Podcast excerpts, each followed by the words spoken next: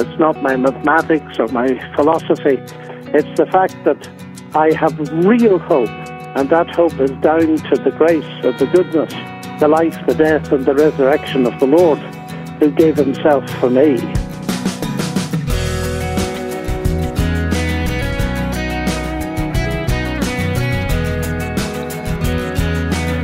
Today on First Person, the connection between the Old Testament story of Daniel and today's contentious world of politics and public policy. Welcome to our program and today's guest, Dr. John Lennox. I'm Wayne Shepherd, and I invite you to learn more about these weekly conversations online at firstpersoninterview.com. We always provide additional information about each week's guest and topic by giving you links to explore. And I believe you want to know more about Dr. Lennox's new book, which we'll discuss today, Against the Flow go to firstpersoninterview.com. Well, Dr. John Lennox has many titles and responsibilities, too numerous to mention, but it is as a Christian apologist and author that we speak to him today. His new book is titled Against the Flow The Inspiration of Daniel in an Age of Relativism. I reached him by phone at his home in Britain. I'm just outside Oxford in England, uh, in a country village, and it, the sun shining, and it's really quite beautiful. Good. It sounds wonderful. That's your home. You, of course, are a professor. And uh, tell me uh, what you teach there, John. Well, I'm professor of mathematics, and I'm a fellow uh, in mathematics and philosophy of science at my college, Green Templeton College. And I teach various things these days because I've now got to the age where I can afford the luxury of getting involved in all kinds of things. So I teach some philosophy of science. I even teach in the business school. I ha- I don't teach mathematics anymore. Mm-hmm. We first met in Chicago when you came to speak at a Ravi Zacharias event here, and I know you're still a part of Ravi's team. You've traveled the world for many years. Talk about your life and, and when did you first become a Christian, John? Oh, very young indeed. I had Christian parents who lived credible Christianity before me, but allowed me to think so that I became a Christian probably between the ages of five and ten. It's always very difficult to remember that far back when you reach my age. But of course, the important thing is not when I became a Christian, but the fact that today I believe in the central core tenets of Christianity, and that's what I want to defend in the world today that it really is credible to believe that Jesus Christ is who he claims to be, God incarnate. Hmm. And you're doing that so well in so many places and, and, and mentoring others to come along behind you and do the same thing. That, that has to be an important part of what you're doing right now. I've been involved quite a bit in the Veritas Forum in the United States in the last few years, doing many, many lectures, over 40 now, I think, in principal universities and seeing huge crowds of young people. But also, we've got an institute in Oxford called the Oxford Centre for Christian Apologetics, which is a joint work between Ravi Zacharias International Ministries and Wycliffe Hall. And it's a great privilege to be able to teach the 30 or so young people that come there every year. Dr. Lennox, uh, another time that we met was during the God Delusion debate in Birmingham, Alabama. Uh, you were up against uh, Richard Dawkins. That was the title of his uh, book that was out at that time, The God Delusion. So it was called the God Delusion Debate. And I uh, anchored that on radio. And uh, we just keep referring back to that and back to that as a seminal moment in apologetics because it really, it really was an important moment. I think it was, and it's interesting. People keep watching it. They keep watching the DVD. And uh, what is very encouraging to me, I keep getting letters from people who were deeply influenced by it and eventually came to faith in Christ. So it was a seminal moment, and I think it's been viewed by hundreds of thousands, if not millions of people. Well, John, let's talk about Against the Flow, the inspiration of Daniel in an age of relativism. What is it about Daniel's and his times that parallel our times? Well, I think the main thing is here's a man that's been brought up in a sheltered monotheistic community with Jewish parents, and suddenly he's taken by force to a foreign country, has to learn a new language. It's a polytheistic country, it has different laws, and so on. And what is remarkable about him is that he not only maintains his devotion to God, many people do that, they say their prayers, they go to church and so on, but he maintains a cutting edge witness to God publicly right up into old age. And that is incredible, especially when you consider that he rose to a height in the Babylonian and Medo Persian Empire that uh, has never happened before or since. That is, he ran two empires. So anything we can glean from him as to the secret of his witness and his stability in a completely alien culture, which is very similar to our own in many ways, is worthwhile doing. And that's why I wrote the book, because it's such an encouragement to people today, to Christians who feel they're up against it within society where there's tremendous cultural pressure and where it's very difficult to swim against that flow. I laugh sometimes when I hear people say we need to make the Bible relevant. Uh, the Bible is relevant. You don't have to do its job for it. It does it itself, doesn't it? Well, you have to abolish the distance. Many people have thought that the Bible is just full of stories that are good for children and old people, but they haven't begun to realize how it speaks into culture. And the book of Daniel does this immensely powerfully. And what I've tried to do in the book is to unpack it for people that want to think about these things and want to gain an insight into how the Bible directly faces some of the biggest problems that we meet in our society and thereby proves its credibility, of course. Of course, we often think of Daniel in terms of prophecy and all the important prophetic words that come through Daniel, but that's not the only thing that we learn from Daniel, is it? Well, of course not. They are important things, and he obviously he didn't go into a ghetto because he believed that there was a a future. Uh, the converse is true because he believed that the Messiah would return. He lived a very consistent and engaged life in the society there. He lived in Babylon, but he didn't live for it. He lived for God's future plan. And at least half of the book is describing his own personal experience.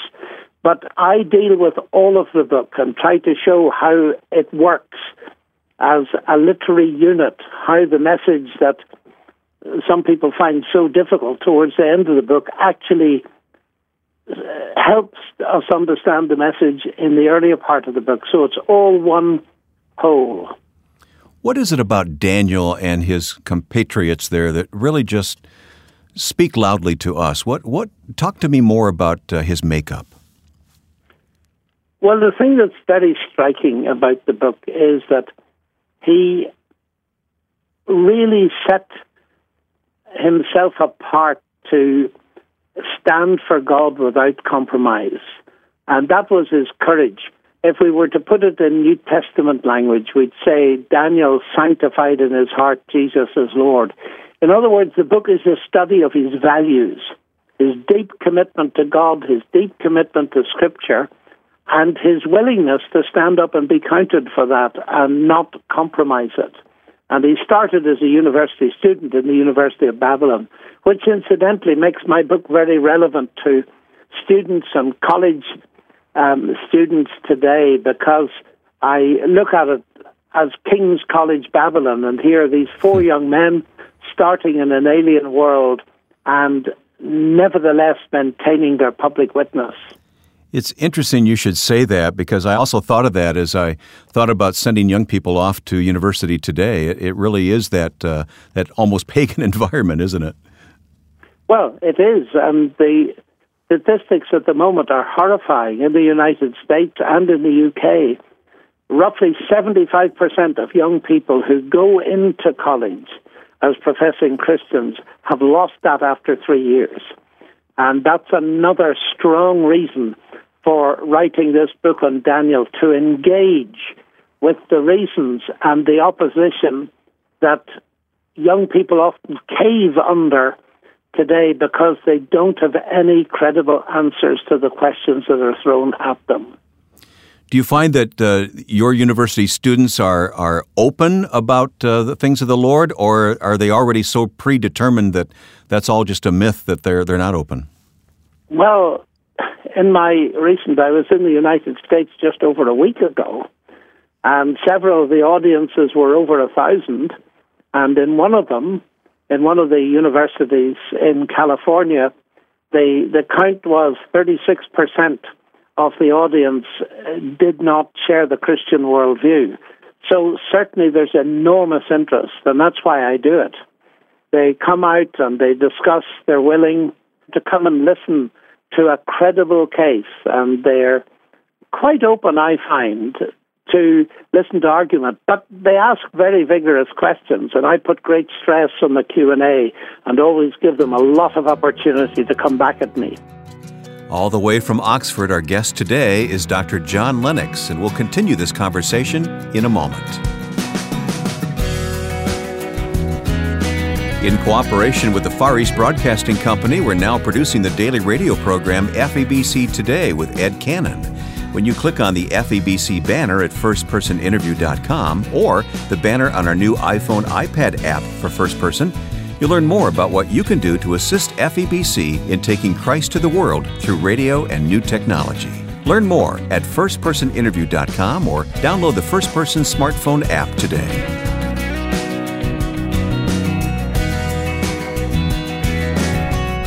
My first person guest today is Dr. John Lennox, who's speaking to us from his home in Oxford, England.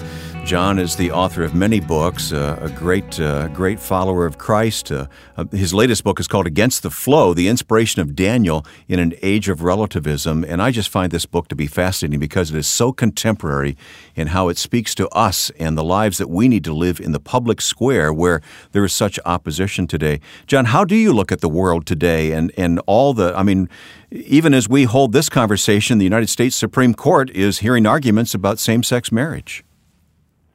I know. I, I think we uh, see the world today as presenting us with many challenges, many of them we've never faced before. And in order to face them in our own countries, we do need some of that courage that Daniel shows in his book, which is another reason for taking it seriously. I mean, we are told in the book what Daniel does in his situation. We're not told how to apply it, but that then is going to be a question of Christian maturity where we have to think the thing through. But we do see in the book two things. One, that God delivers sometimes, but as we get further on in the book, we discover that Daniel is taught that down through history there will be times when God doesn't effect a deliverance. And indeed, the three young companions of Daniel leave in that book one of the deepest things that we could ever see when they are faced with Nebuchadnezzar commanding that they bow down to his image, and if they don't, they'll be thrown into a fiery furnace. They say, Well, our God can deliver, but even if he doesn't, we're not going to bow down. Wow. That is commitment of a fantastic level. Yeah. And if we could get any of that into our hearts, it would make a very big difference. Right. That's not just uh, head belief, that's heart belief, isn't it? Oh, it is very much so. Do you, do you find that that story speaks to the 20 somethings in our world today? I, I find it speaks to everybody. Indeed, I wrote the book because I've given several in depth series of lectures around the world on it, and in every case, the response was overwhelming. You must write this down. So it actually comes out of living experience. Otherwise, I wouldn't have written it. Talk to me more about those campus experiences that you have around the world. Is it different from country to country? Not largely different. Uh, the the students tend to ask all the same questions. Well, one thing is very noticeable, though in recent years the increase in requests to talk about the problems of suffering and evil. And of course, Daniel indirectly deals with some of those questions, but it's very noticeable. And indeed, the, the book I wrote a bit earlier, Gunning for God, Why the New Atheists Are Missing the Target, has got a major section in it on this major problem of suffering and pain. Many students want to hear more about that. Hmm. I find that very interesting. Well, let's dig deeper in Daniel's life. And you said that he, um, we, we know what he did. What, did did Daniel compromise in any way? Do you see that in, in, in the book of Daniel? I don't get the impression he did. Some people argue that he accepted the pagan name that was given to him, but I don't see that as a compromise. They couldn't avoid that. What is very clear in the very first chapter is that he refused the uh, food and wine that came from the king's table because he didn't want to defile himself. And I think that refusal is really a protest against the idolatrous interpretation of the universe that lay at the back of the education. So we have a very interesting situation where he accepts the education, where he's fully involved, he gets training as a high powered administrator, he learns the language and the literature, but in his heart he doesn't compromise with the interpretation of the universe that lies behind it. Very much like today in the academy, where in the West the dominant philosophy is materialism or naturalism. I'm in the academy, but I refuse to believe in that dominant philosophy. Hmm. What are some of the other principles that we learned from Daniel? Well, his confidence in Scripture. After all, if you lived in Jerusalem uh, in his day and suddenly were captured and the city was besieged and the temple was pillaged, you had to know very clearly what scripture through the prophets like Jeremiah had said, because they predicted that if Israel compromised with the idolatry around it and Judah too, they would end up in captivity in idolatrous countries. So when that happened, it was very painful for Daniel being involved, but he knew that globally it had to happen because of the compromise of his nation. So oddly enough, his captivity confirmed the scripture, as he points out later in chapter 9. Mm. So he had that very strong commitment to scripture which transcended his own personal experience. And that again is very rare. We trust God when things are going well, and we lose that when things aren't going well. He obviously was very well educated, wasn't he? Oh, brilliantly educated, because Nebuchadnezzar was an enlightened despot in a way. And if you read chapter one carefully, you'll see he believed that his administrators should all learn literature. We don't get that often today. Talk about the interaction that Daniel had with the with the king's people and the king himself? Well, of course, he came to the attention of King Nebuchadnezzar because he uh, claimed that he could interpret the dream. And this is one of the very significant parts of the book. And of course, that's an amazing thing to have sufficient confidence in God.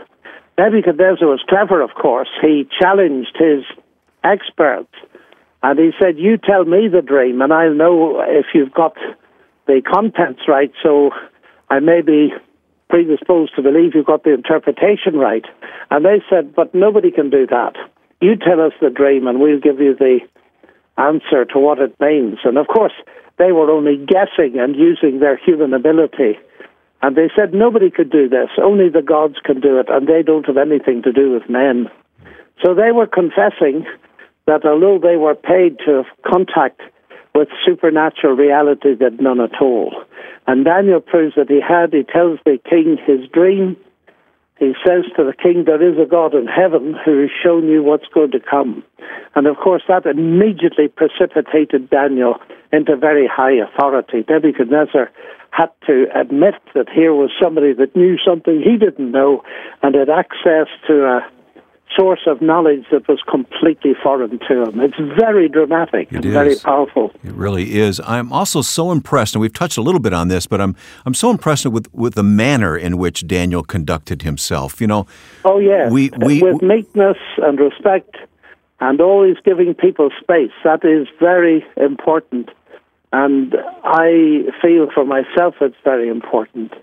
He gave people space. He said to the king's uh, well, the dean of students, I suppose we call him today, he said, look, just test us and see. He could understand where these people were coming from. He could understand their fear. So, although he was a very powerful and bright man, he was a sensitive man. he represented God in a very impressive way. Hmm. And I think that's a model for us because the Apostle Peter tells all of us that we should display meekness uh, and fear in the way in which we answer people's questions. Yes, we're often reminded to speak the truth in love. Uh, Daniel's, a, Daniel's a good example of that because uh, we can so often uh, just go on the attack and hit people over the head with the truth. Oh, yes, and that, that achieves absolutely nothing. Well, how should we act then?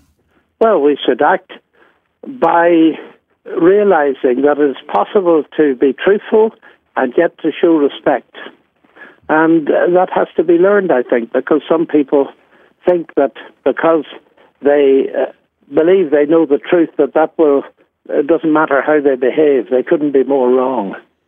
And our Lord and His apostles and Daniel are wonderful examples to show us how to do it. We have just a minute or so left, and I, I just want to talk to you for that mo- moment because I bump into so many people who wring their hands and kind of give up in the public square these days. Uh, should we be taking that step back and just accept that, you know, well, God is sovereign and it all gets sorted out in the end? Or should we be involved in the public square? Well, we should be involved because, you see, we're called, we don't have that option because if we claim to be Christian, a Christian is a follower of Christ, and Christ has told us to go uh, into all the world and to be his witnesses. And I take that very seriously indeed. And Peter, one of his apostles, said, Always be ready to give an answer to those that ask you concerning the hope that is within you. So I think we need to come out of our ghetto mentality and be prepared to think about ways in which we can engage with the society around us that are credible. And we have to do some work on it. Hmm.